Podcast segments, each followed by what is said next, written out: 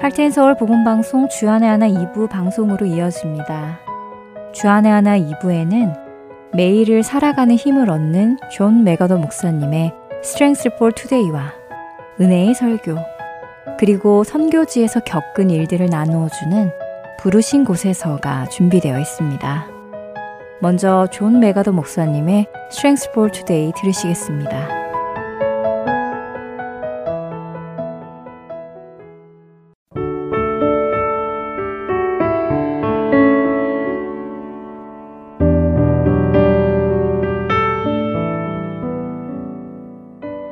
애청자 여러분, 안녕하세요. 존 맥아더 목사님의 Strength for Today 진행의 송하영입니다.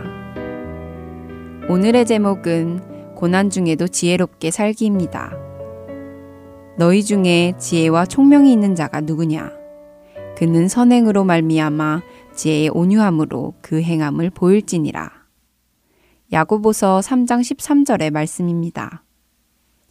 살아가는데 우리는 많은 지혜가 필요합니다. 특히 어려움을 만날 때는 더 많은 지혜가 필요합니다.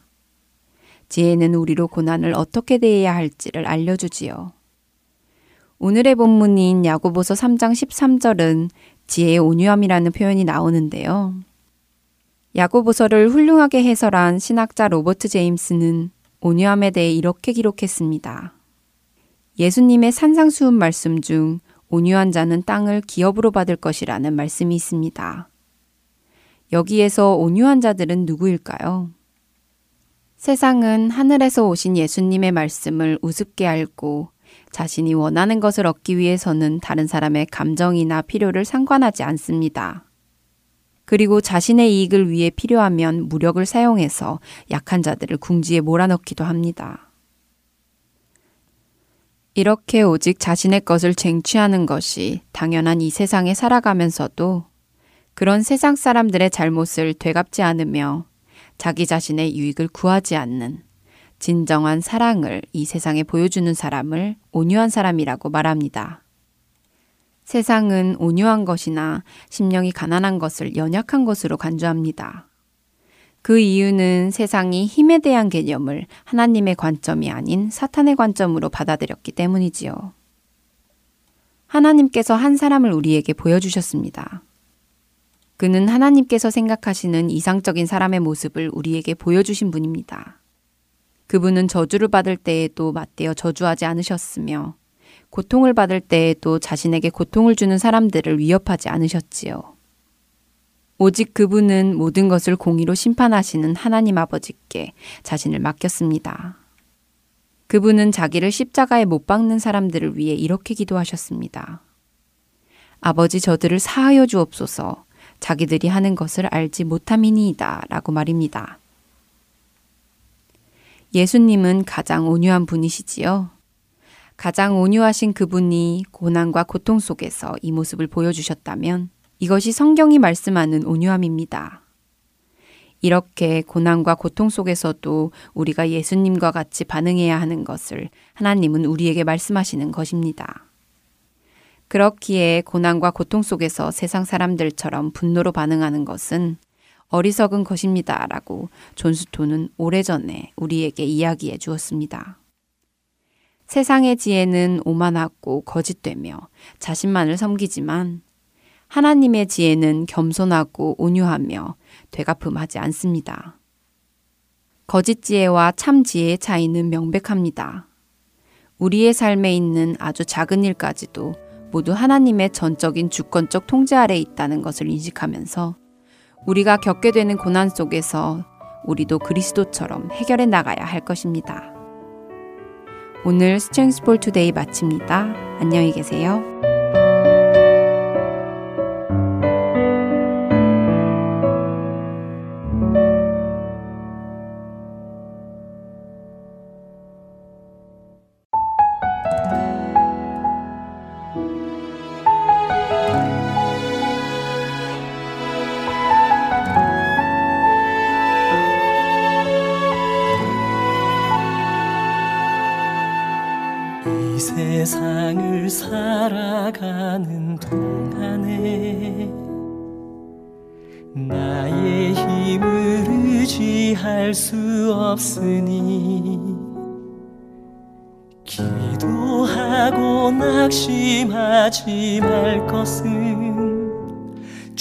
주께서 참 소망이 되심이라.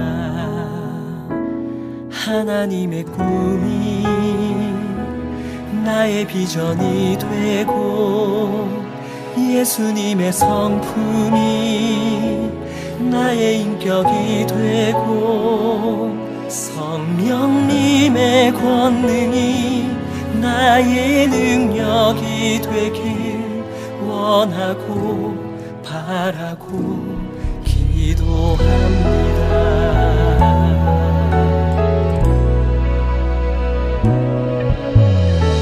세상을 살아가는 동안에 나의 힘을 의지할 수 없으니 기도하고 낙심하지 말 것을 주께서 참 소망이 되시니라. 주의 길을 걸어가는 동안에 세상에 거두지할 수 없으니 감사하고 낙심하지 말 것을 주께서 참 기쁨이 되시니라. 하나님의 꿈이 나의 비전이 되고 예수님의 성품이 나의 인격이 되고 성령님의 권능이 나의 능력이 되길 원하고 바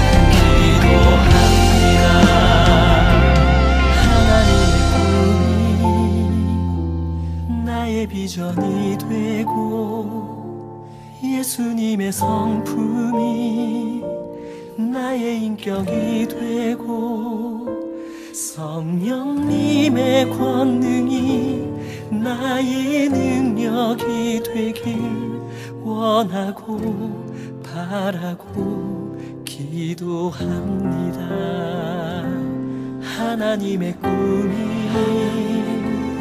나의 비전이 되고 예수님의 성품이 나의 인격이 되고 성령님의 권능이 나의 능력이 되길 원하고 바라고 기도합니다. 원하고 바라고 기도합니다. 원하고 바라고 기도합니다.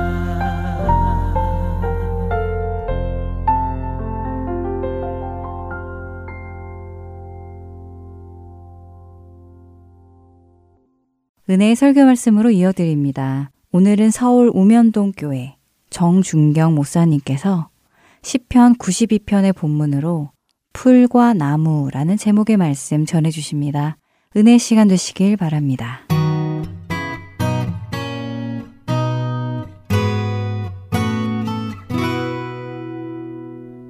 오늘 주시는 하나님의 말씀은 시편 92편입니다. 다 같이 일어나셔서 한 절씩 교독하겠습니다. 지존자여 시편금과 비파와 수금으로 여호와께 감사하며 주의 이름을 찬양하고 아침마다 주의 인자하심을 알리며 밤마다 주의 성실하심을 베풀미 좋으니이다. 여호와여 주께서 행하신 일로 나를 기쁘게 하셨으니 주의 손이 행하신 일로 말미암아 내가 높이 외치리이다. 여호와여 주께서 행하신 일이 어찌 그리 크신지요? 주의 생각이 매우 깊으시니이다. 어리석은 자도 알지 못하며 무지한 자도 이를 깨닫지 못하나이다. 악인들은 풀같이 자라고 악을 행하는 자들은 다 흥왕할지라도 영원히 멸망하리이다. 여호와여 주는 영원토록 지존하시니이다.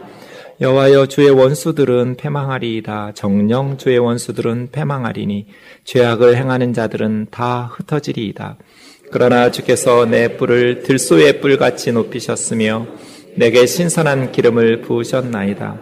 내 원수들이 보응받는 것을 내 눈으로 보며 일어나 나를 치는 행악자들이 보응받는 것을 내 귀로 들었도다.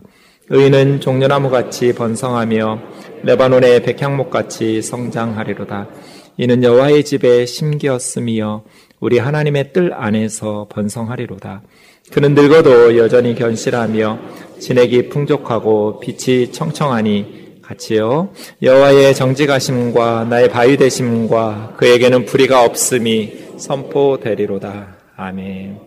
오늘은 시편 1편과 닮은 시편 92편을 묵상하도록 하겠습니다. 92편의 구조는 간단합니다. 1절에서 3절까지는 찬양이고요. 4절부터 15절까지는 찬양의 이유 이렇게 되어 있습니다. 먼저 1절에서 3절까지를 보겠습니다.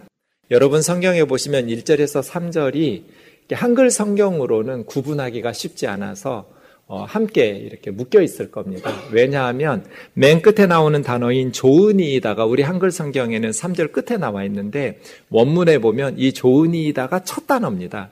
그러니까 1절로 와야 돼요. 그것도 첫 번째 나오는 단어예요. 근데 번역하다 보니까 그것을 이렇게 맞추기가 어려워서 1절에서 3절까지를 이렇게 묶어서 번역해 놓은 것을 볼 수 있을 겁니다. 그래서 제가 원문의 순서대로 다시 한번 써봤습니다. 1절에 보면 말씀드린 것처럼 좋으니다가 첫 번째 단어입니다. 토오브라는 단어인데요. 토오브라는 단어는 창세기 1, 2장에 많이 나옵니다. 하나님께서 천지 창조하실 때 지으신 것을 보실 때마다 보시기에 좋았더라. 이 좋았더라라고 번역한 단어가 토오브입니다. 이 토브라는 단어는 크게 두 가지 뜻이 있는데요. 첫 번째는 좋다. 캬, 참 좋다. 이런 뜻이고요. 두 번째는 옳다, 바르다. 그런 뜻이 있습니다. 그래서 선하다, 착하다. 이렇게도 번역됩니다. 토브. 여기서는 좋다. 이렇게 하는 것이 좋을 것 같습니다. 뭐가 좋은가? 다섯 가지가 좋다. 이렇게 말합니다. 첫 번째는 여호와께 감사하는 것. 야, 참 좋다. 하나님 앞에 감사하는 것. 두 번째는 지존하신 엘리온이라는 지존자라는 것은 지극히 높고 위대하신 존귀하신 그런 뜻입니다. 하나님은 지극히 높고 위대하신 분이시죠. 지존하신 하나님의 이름을 찬양하는 것 그것이 좋다는 겁니다. 지극히 존귀하신 하나님을 찬양하는 게 너무 행복한 거예요. 야, 좋다. 하나님 찬양하는 게 너무 좋다. 세 번째는 아침마다 주님의 어, 변함없는 사랑, 헤세드를 나가드라는 단어는 말하다, 알리다, 선포하다, 고백하다, 뭐 그런 단어입니다. 이게 15절에 다시 나오니까 기억해 주세요. 나가드. 네, 우리 한글 성경에는 밤마다 주의 어, 성실하심을 베풀미 좋으니이다 이렇게 되어 있는데 원문에 보면 베푼다라는 동사가 없어요. 이렇게 어, 베푼다는 동사가 없으면 앞에 있는 나가드에게 걸려야 돼요. 그래서 정확하게 번역하자면 아침마다 주의 인자하심을 알리고 밤마다 주의 성실하심을 알리는 것이 좋다는 거예요. 누가 알리는가? 하나님께서 우리에게 알려주시는 것이 아니라 시인이 고백하는 거예요.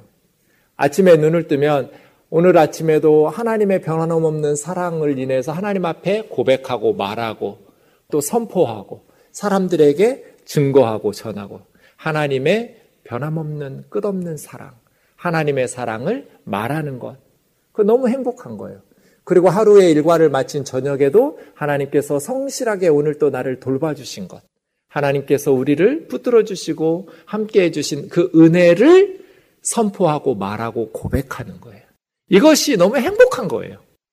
하나님, 오늘 하루도 하나님께서 신실하게 저를 붙들어 주시고 인도해 주셔서 감사해요. 라고 고백하는 것. 그리고 사람들에게 하나님께서 나에게 이렇게 오늘 하루 동안도 은혜를 베풀어 주셨다고 전하고 알리는 것. 이러한 삶이 너무 행복한 거죠. 마지막 다섯 번째는 시평금, 비파, 수금은 악기들이죠. 생략되어 있지만 이러한 악기들로 하나님을 찬양하는 것이 토브. 참 좋습니다. 이렇게 1절에서 3절은 하나님을 찬양하는데 그것이 참 행복하다고 고백하는 거예요.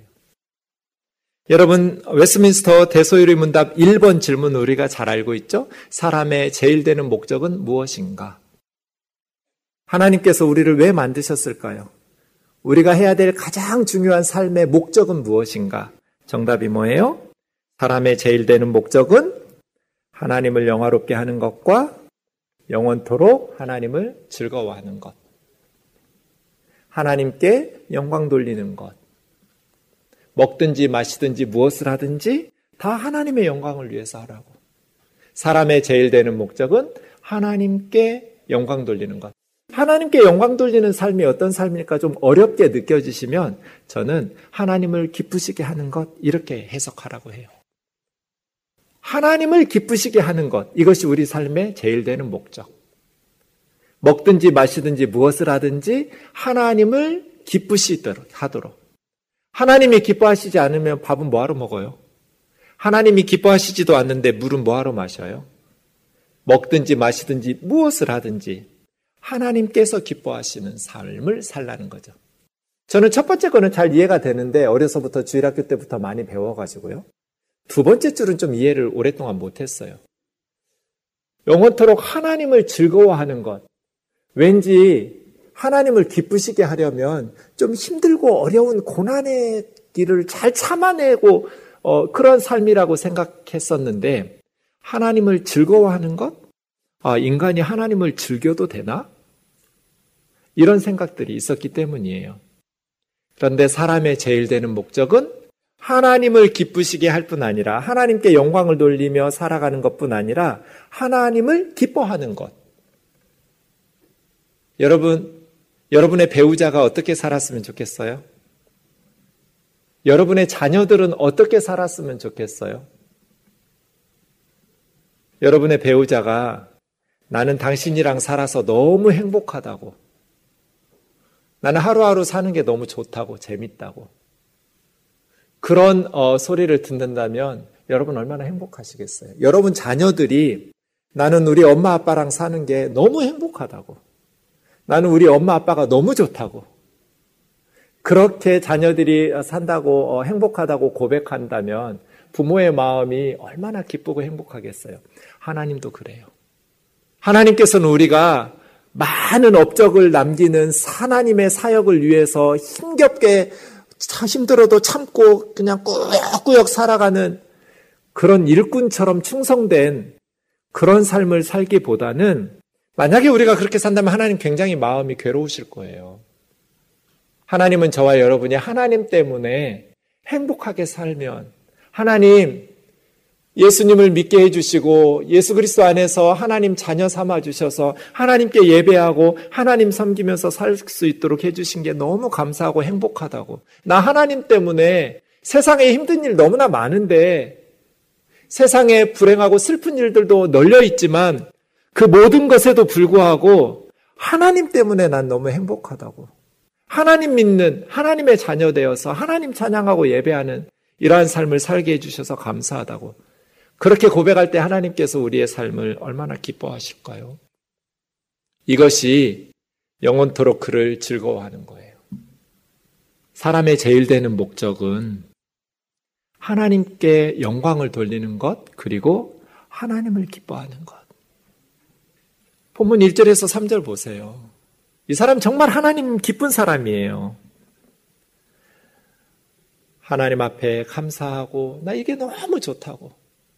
지극히 존귀하신 지존하신 하나님의 이름을 찬송하는 거. 모든 악기들을 동원해서 하나님 앞에 노래하는 게 나 너무 행복하다고. 아침이면 주님의 사랑을 고백하고 저녁이면 주님의 성실하심을 고백하는 것이 나 너무 행복하다고. 캬, 좋다. 이 시인을 하나님께서 얼마나 기뻐하셨을까요? 세상에 힘들고 어려운 일이 없어서가 아니에요. 사절 이후에 보면 힘들을 죽이려고 일어선 원수들이 수도 없이 많았어요. 그렇게 힘겨운 세상이지만 그럼에도 불구하고 하나님 때문에 행복하다는 거잖아요. 주 안에서 항상 기뻐하라. 바울은 로마 감옥에서 죽음을 앞두고 순교를 앞둔 상황이었잖아요. 언제 죽을지 모르는 투옥된 죄수가 기뻐하래요. 감옥 밖에 있는 성도들에게 항상 기뻐하라. 내가 다시 말하노니 기뻐하라. 뭐 때문에 기뻐할 수 없어요? 뭐 때문에 기뻐할 수 없어요? 이유를 찾으면 우리는 항상 핑계거리가 있을 거예요. 그래서 나는 기쁘게 살지 못했어요. 라고 대답할 수 있을 거예요. 그런데 그 무수한 우리를 슬프게 하는 염려하고 근심하게 하는 많은 일들 중에 살지만 그럼에도 불구하고 하나님을 묵상하라고. 우리를 위해서 아낌없이 독생자 예수 그리스도를 십자가에 내어주신 하나님을 생각하라고. 행복과 불행은 무엇을 많이 생각하느냐에 따라서 달려 있어요. 무엇을 많이 생각하는가? 그 생각이 우리 영혼에 유익한가? 그 생각들이 우리 영혼에 좋은가? 생각해 보세요. 1절에서 3절 다시 보세요. 참 좋습니다, 하나님. 뭐가 좋아요? 여호와께 감사하는 게 좋습니다. 지존하신 주의 이름을 찬송하는 것이 너무 좋습니다. 아침이면 주님의 변함없는 사랑으로 깨워주시는 것이 너무 좋고, 그것을 고백하고 알리고 말하는 게 너무 좋고, 저녁이면 성실하시게 하나님께서 하루 동안 인도해 주시고 붙들어 주신 은혜가 너무 좋고, 그것을 고백하고 알리고 선포하는 게 너무 좋고, 모든 악기들을 동원해서 하나님을 찬양하고 노래하는 것이 참 좋습니다. 4절부터는 왜냐하면으로 시작됩니다. 찬양의 이유이지요. 4절, 5절 보시면 주께서 행하신 일, 주의 손이 행하신 일, 주께서 행하신 일 이렇게 세 가지가 마지막 네 번째는 주의 생각 이렇게 되어 있습니다. 그러니까 주님이 깊이 생각하시고 행하시겠죠. 그 깊은 생각에서 나온 주님의 행하신 일은 두 가지죠. 크게 하나는 하나님의 창조, 그리고 창조하신 세상을 돌보시는 하나님의 구원의 역사, 섭리의 돌보심. 하나님의 손으로 행하신 것들이 나를 기쁘게 합니다.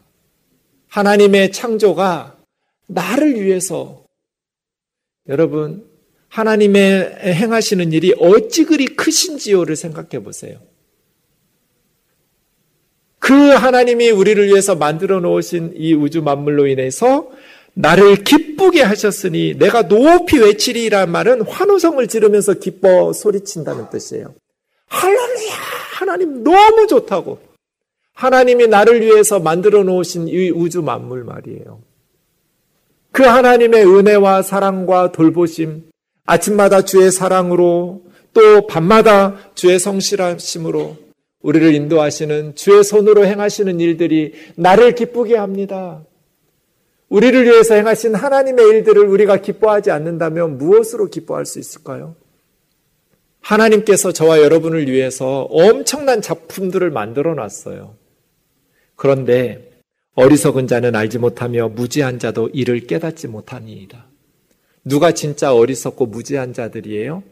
우리를 위해서 하나님께서 이렇게 엄청난 것들을 만들어 놓으셨음에도 불구하고 하나님께서 우리에게 베푸신 것들을 감사할 줄 모르고 깨닫지 못하는 사람들이 진짜 어리석고 무지한 사람들 아니에요? 사랑하는 자매 형제 여러분, 이 모든 우주 만물이 저와 여러분을 위해서 만드신 하나님의 명품, 하나님의 작품이에요. 이 시인은 하나님께서 그 손으로 행하신 일들이 자기를 기쁘게 했어요. 그것 때문에 멈출 수가 없었어요. 높이 외치리이다. 환호성을 칠 수밖에 없었어요. 하나님이 우리를 위해서 만드신 창조와 그 세상에 하나님의 백성들을 돌보시는 하나님의 세밀한 그 사랑과 돌보심을 그는 기뻐하면서 찬양한 거예요. 7절에 있는 것처럼 세상이 불행한 것은 악인들이 풀처럼 자라기 때문이에요. 풀은 너무나 빨리 자라요. 풀은 어디서 날라오는지 씨앗을 뿌리지도 않았는데 그렇게 잘 자라고 빨리 자라요. 악인들은 뽑아도 뽑아도 계속 나요. 주님 재림하시고 지구 이 땅의 역사가 끝날 때까지 악인들은 풀처럼 돋아날 거예요. 뽑아도 계속해서 자라날 거예요. 그런데 풀은 빨리 자라요. 악인들이 그래요. 악을 행하는 자들은 다 흥왕할지라도 정직하게 사는 사람들이 시험에 들 만큼 빨리 자라요. 악인들이. 그런데 풀의 결론은 뭐예요? 영원히 멸망하리이다. 여호와여 주는 영원토록 지존하십니다. 하나님은 지극히 존귀하신 분이에요. 영원토록 하나님 앞에서 악인들은 살 수가 없어요. 망할 거예요. 여호와여 주의 원수들은 패망하리이다. 반드시 주의 원수들은 패망할 것입니다. 죄악을 행하는 자들은 다 흩어질 것입니다. 정직하게 사는 사람들이 시험에 들 만큼 악인들은 번성해요. 하지만 하나님은 악인의 삶은 풀이라고 가르치셔요. 다 흥왕할지라도 영원히 멸망할지로다. 왜요? 하나님이 지존하신 분이기 때문이에요. 하나님이 다스리시기 때문이에요. 빨리 자라지만 짧아요. 열매도 없어요. 그래서 영원히 멸망하는 풀처럼 악인들은 무너질 거다. 10절입니다. 그러나 주께서 내 뿔을 들소의 뿔같이 지축을 흔들면서 달려오는 들소처럼 힘있게 달려오는 들소의 뿔처럼 하나님께서 나를 견고하게 힘있게 회복시킬 거라고. 신선한 기름을 나에게 부어서 기름은 귀중한 손님을 초대할 때 그리고 임명할 때 사명을 줄 때 기름으로 내 머리에 바르셨으니 내 잔이 넘치나이다. 악인의 목전에서 하나님께서 상을 차려주시고 귀중한 손님으로 신선한 기름으로 회복시키고 소생시키고 또 귀중하게 여기셔서 하나님께서 나를 회복시킬 거라고. 왜? 내 원수들이 보응받는 것을 내 눈으로 보고 일어나 나를 치는 행악자들이 이게 다 복수 형태예요. 한둘이 아니에요, 원수가. 그러니까 시인이 하나님 앞에 참 좋습니다. 토브, 캬, 좋다. 라고 그렇게 아침마다 하나님 앞에 사랑을 고백하고 모든 악기를 동원해서 찬양하면서 행복하게 살았던 것은 원수들이 없었기 때문이 아니에요. 일어나서 이 시인을 죽이려고 하는 행악자들이 억울하게 하고 이 시인의 눈에서 피눈물 나게 하는 그러한 원수들이 많이 일어났었어요. 그럼에도 불구하고 그 악인들은 풀과 같아서 하나님께서 언젠가 영원히 멸망하실 거다. 심판하실 거다. 그 악행에 대한 보응을 하나님께서 반드시 나에게 보게 하시고 듣게 하실 거라고 확신하는 거죠. 그러면서 의인은 종려나무 같이 번성하며 레바논의 백향목 같이 성장하리로다. 악인은 풀이라면 의인은 나무예요. 종려나무와 레바논의 백향목 같이. 왜요? 의인들은 여호와의 집, 하나님의 집 뜰에 심겨져 있기 때문이에요. 하나님께서 공급하시고 하나님께서 돌보시는 사랑을 먹고 자라나기 때문에 정직하게 하나님의 말씀대로 순종하면서 의롭게 살아가는 자들은 늙어도 여전히 견실하며 진액이 풍족하고 빛이 청청하니 14절을 뭐라고 그래요? 회춘이라고 그래요. 늙었는데 어떻게 빛이 열매가 맺고 막 이래요. 그런데 의인은 젊었을 때는 젊었을 대로 늙어서는 늙어서대로 하나님이 주시는 열매들을 맺으면서 결실을 해요. 진액이 풍족하고 빛이 청청해요.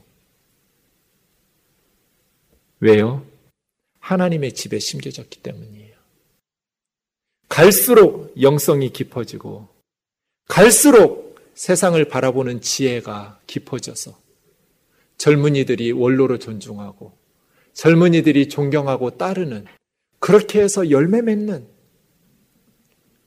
모세와 아론과 훌이 기도하고 젊은 여우수아의 군대가 전쟁에서 승리하는 그만큼 하늘 보좌를 움직이는 기도의 용사가 되고 하나님 나라의 기둥과 같은 일꾼들이 되어서 열매를 맺고 결실하고 진액이 풍족하고 빛이 청청한 노년의 삶을 사는 거예요.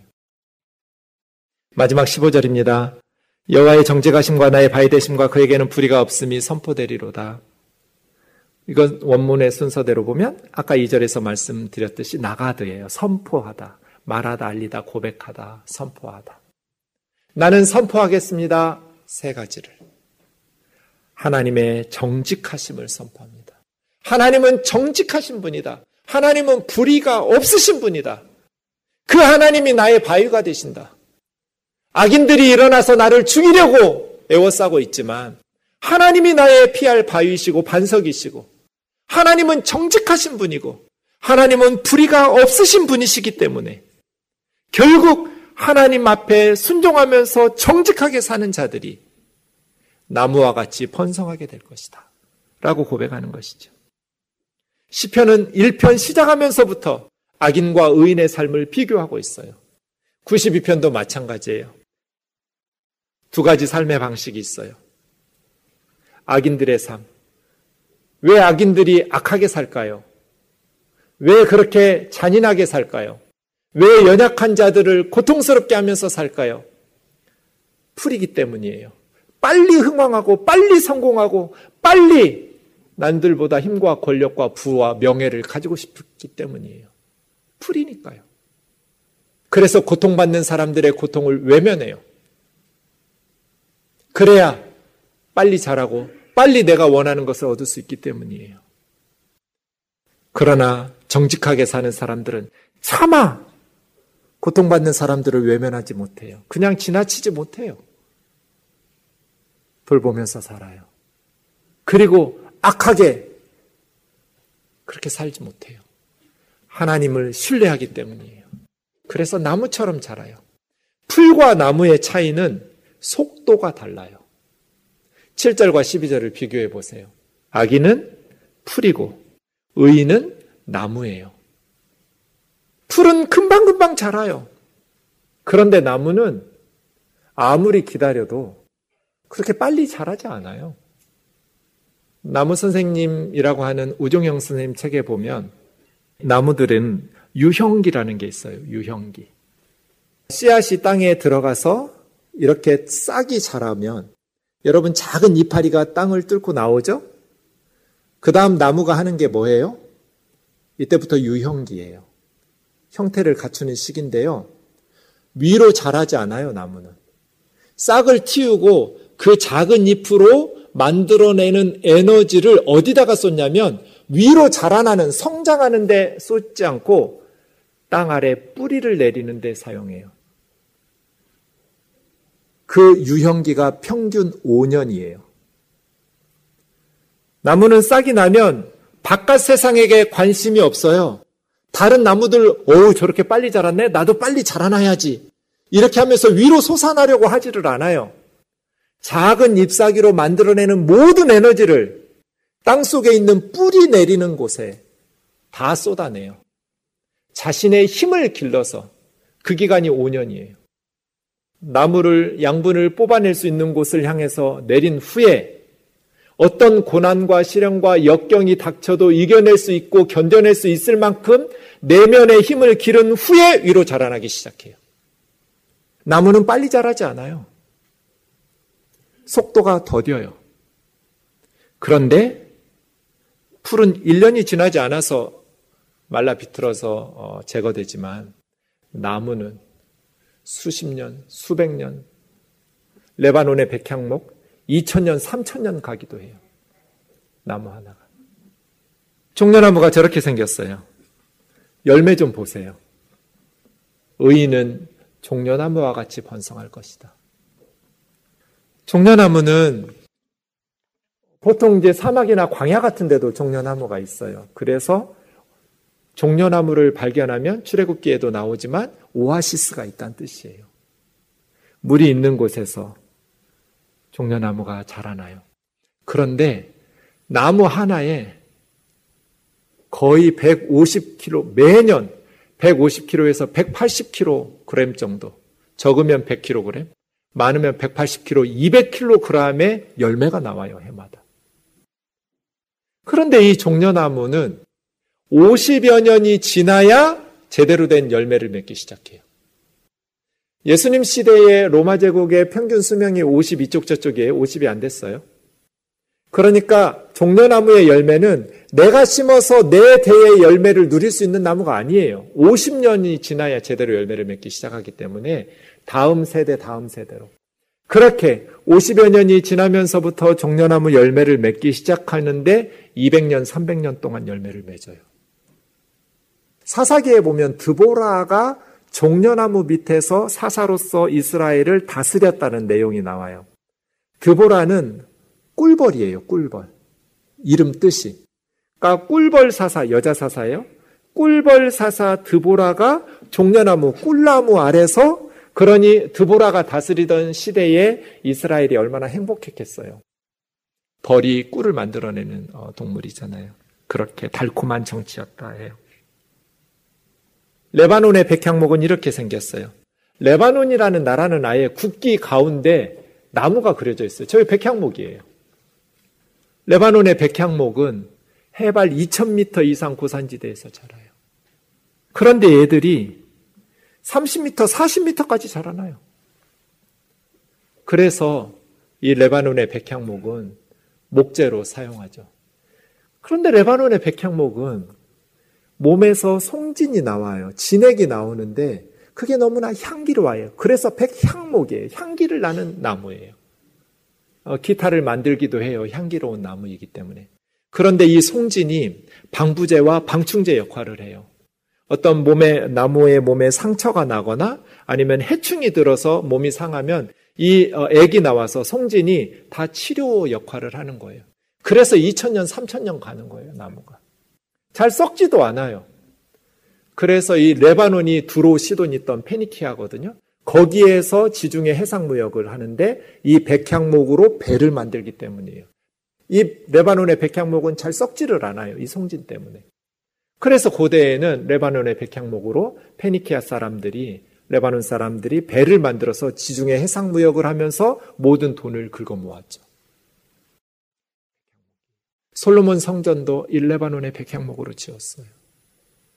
정직하게 하나님의 말씀에 순종하면서 살아가는 사람들, 종려나무와 같이 늙어서도 결실을 맺고 열매를 맺고 진액이 풍족하고 빛이 청청하여 하나님을 기쁘시게 하고 많은 사람들을 복되게 할 것이다.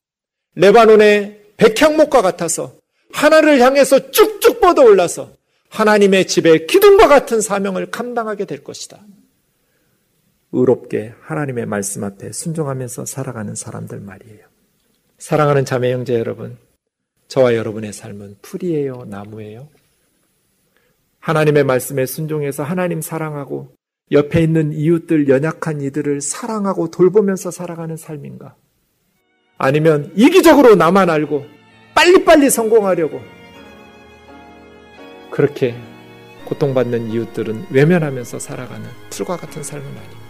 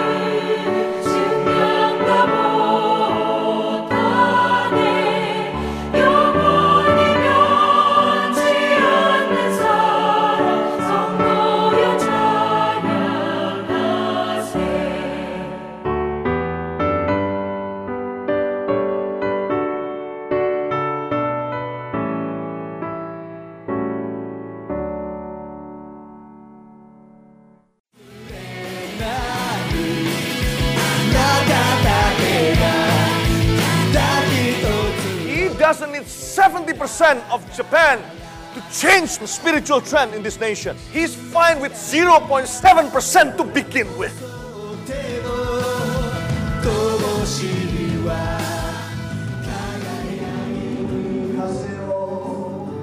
하나님을 향해 부르짖는 일본인들의 간절한 마음이 들리십니까? 크리스천 인구가 1%도 되지 않는 척박한 영적 사막 일본. 그 사막의 땅에도 복음의 씨앗이 뿌려져야 할 것입니다. 하트앤소울 복음 선교회에서는 이 일을 위하여 일본어 방송 CD를 제작하였습니다. 주위에 있는 일본인들에게 이 CD를 전하고 싶은 분들은 전화번호 602-866-8999로 연락 주시기 바랍니다.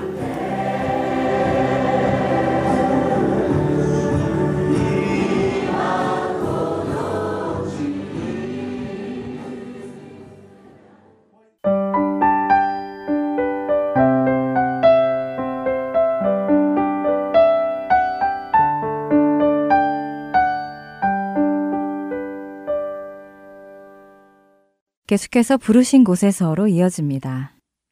오늘은 알래스카에서 노숙자와 알래스카 원주민을 대상으로 다민족 선교 사역을 하고 계시는 앵커러지 열방교회 권성의 사모님께서 들려주십니다.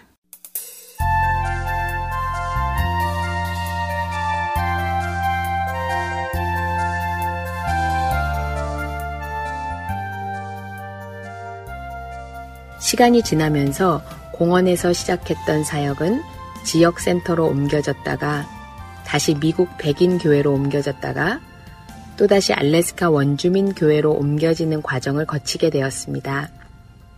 그때그때마다 하나님께서는 저희보다 먼저 일하시고 미리 준비하시고 그 모든 과정을 통해서 하나님이 이분들을 얼마나 사랑하시는지, 얼마나 케어하시는지 알 수 있었습니다. 2년 정도 지났을 무렵 모든 사역이 정말 하나님 은혜로 잘 진행되었습니다. 동역자들도 생겼고 알래스카 원주민과 노숙자 중심의 다민족 선교 사역이라는 거창한 이름도 만들어졌고 한인교회와 다민족 사역을 병행하던 것에서 한인 성도들을 지역 한인교회에 보내드리고 온전히 다민족 선교 사역에만 집중하게 하시면서 정식으로 선교사로서 파송을 받기도 하셨습니다. 이제는 명실상부 저희가 꿈꿔보지도 생각지도 못한 정말 저희가 어떻게 감히 그 이름으로 우리에게 붙일 수 있나 했던 그 선교사라는 이름으로 이 사역을 감당하는 위치에 놓이게 하셨습니다. 매주 매주 하나님께서는 새로운 영혼들을 보내주셨고 정말 바쁘게 사역을 하게 하셨습니다. 그렇게 한 해 한 해 가는 동안 처음 공원부터 열방교회와 같이 했던 많은 노숙자분들은 저희 교회에 매주 출석하는 교인들이 되셨어요. 그래서 한 50% 정도가 매주 오시는 분들, 그리고 30% 정도는 왔다 갔다 하시는 분들, 그리고 20% 정도는 처음 오시는 분들로 구성되었고, 저희 교회 오시는 분들 중에 90% 정도가 노숙자셨고, 그 90% 중에 80% 정도는 알래스카 원주민이셨어요. 이렇게 열심히 사역을 하면서 한 4년 정도 흘렀을까요? 하나님께서는 참 신실하셔서 저희가 부족해도 참 기쁨으로 감사함으로 사역하게 하셨는데 선교팀으로 오신 어떤 한 분의 말이 제 마음에 뭔가 꽉 막히는 듯한 답답함을 안겨주는 일이 있었어요. 그분 말씀이 선교사님 얼마나 힘드세요. 이 노숙자 사역은 밑 빠진 독에 물 붓기라고 하는데 열매도 안 보이고 끝도 안 보이는 이 사역을 어떻게 하세요?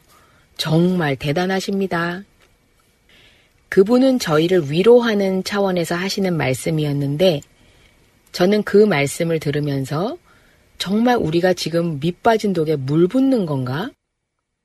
그럼 우리는 지금 아무 소용도 없고 쓸모도 없는 사역을 하고 있는 건가? 시간 낭비하면서 허송세월을 보내고 있는 건가? 라는 생각이 들기 시작했어요.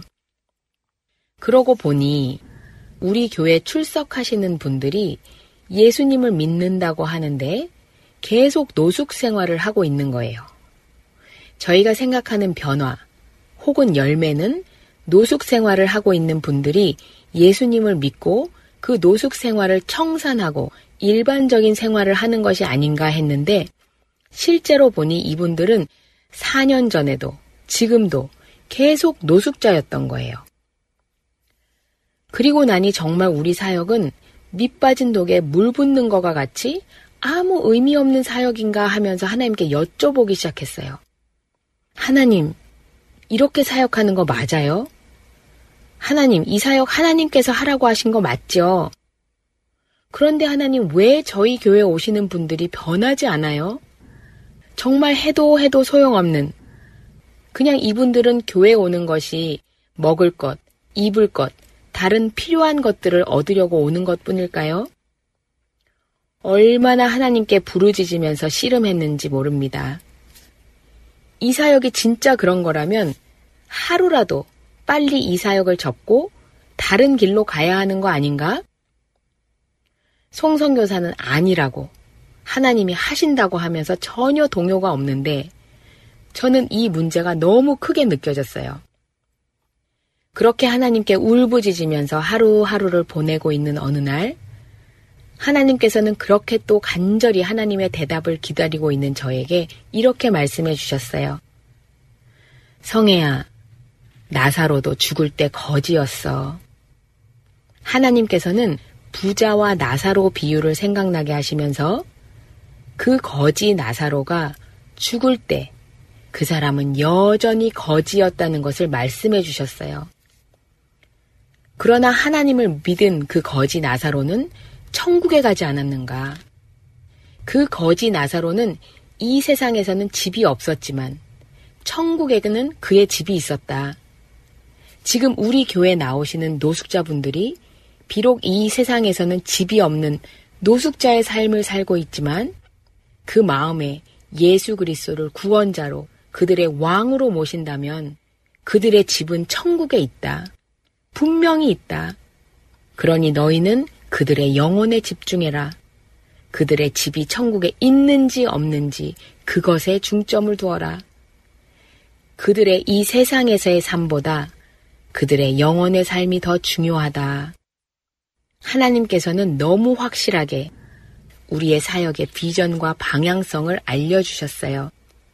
그들의 이 세상에서의 삶을 위한 도움도 계속 주지만 그것이 우리 사역의 목적이 아니다. 그것이 그들의 변화를 가늠하는 기준이 아니다라는 것을 알려주셨고, 그때부터 저희는 더욱더 그들의 영혼의 구원을 위한 사역에 힘을 다했습니다. 그래서 그때부터 저희는 저희 교회에 오시는 노숙자분들에게 노숙자라는 말을 쓰지 않아요. 그분들은 천국에 집이 있는 거룩한 물이 바로 성도이기 때문입니다. 그리고 하나님께서는 저희의 사역이 복음의 씨를 심는 사역이라는 것을 확실하게 해주셨고, 그 씨가 자라서 열매를 맺고 구원의 자리에 이르게 하시는 분은 하나님이시라는 것. 하나님과 우리는 동역하는 것이라는 것. 우리는 우리의 몫을 충성되이 감당하면 되는 것.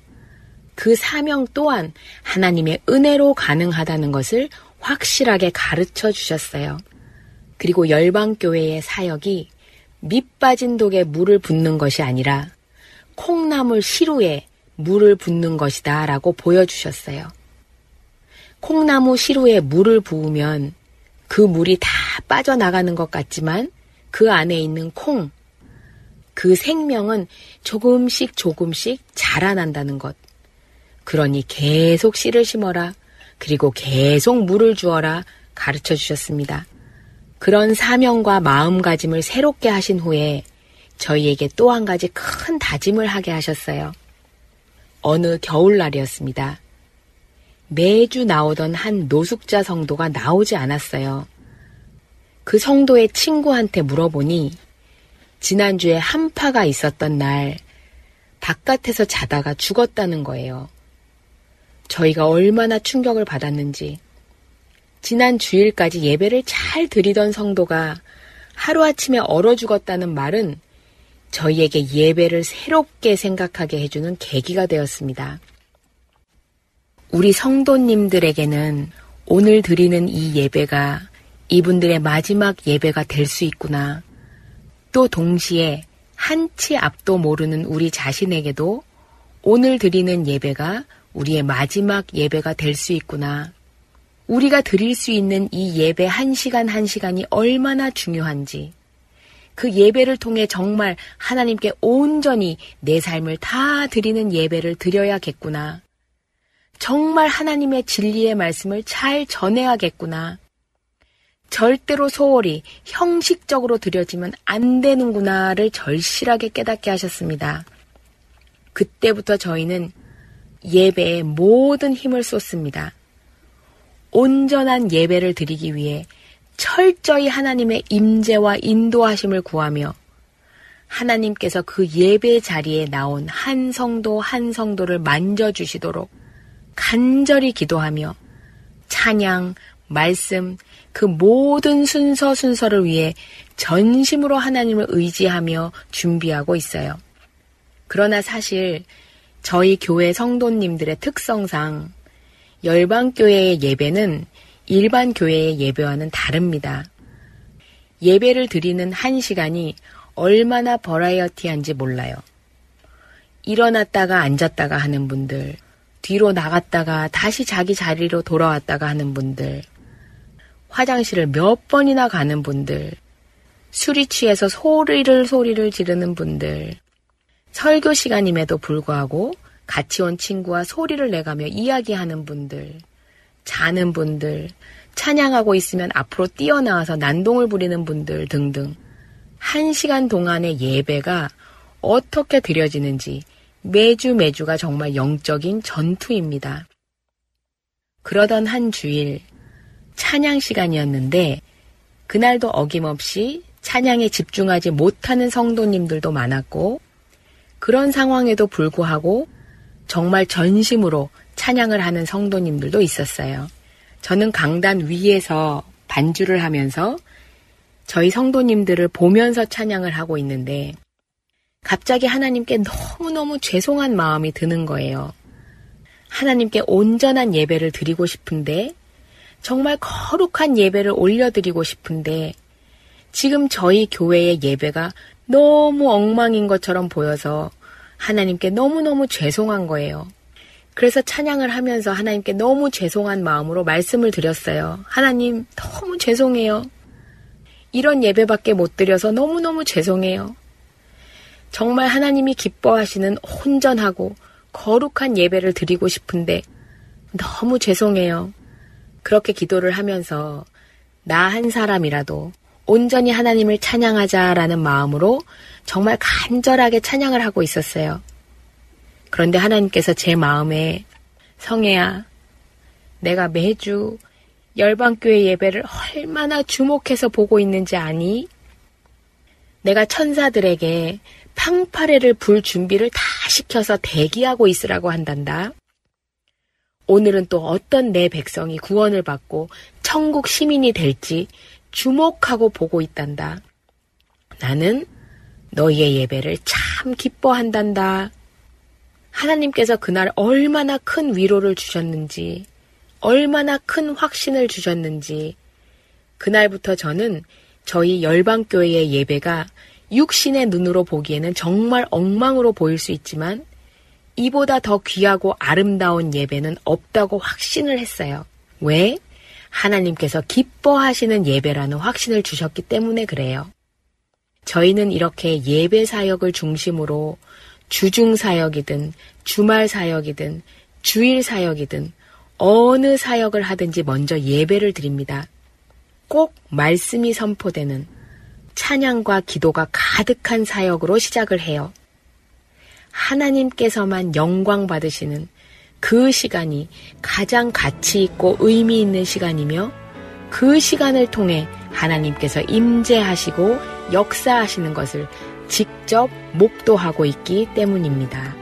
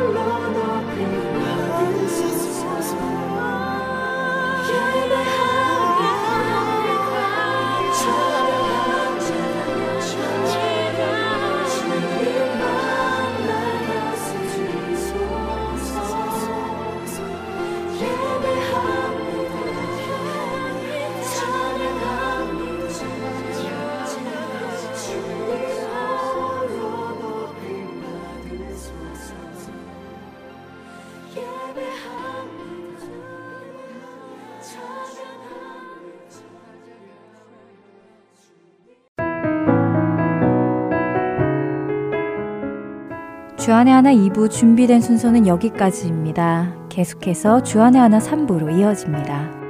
주님의 말씀을 더 알아가는 시간 되시길 소망하며 2부 순서 여기에서 마치겠습니다.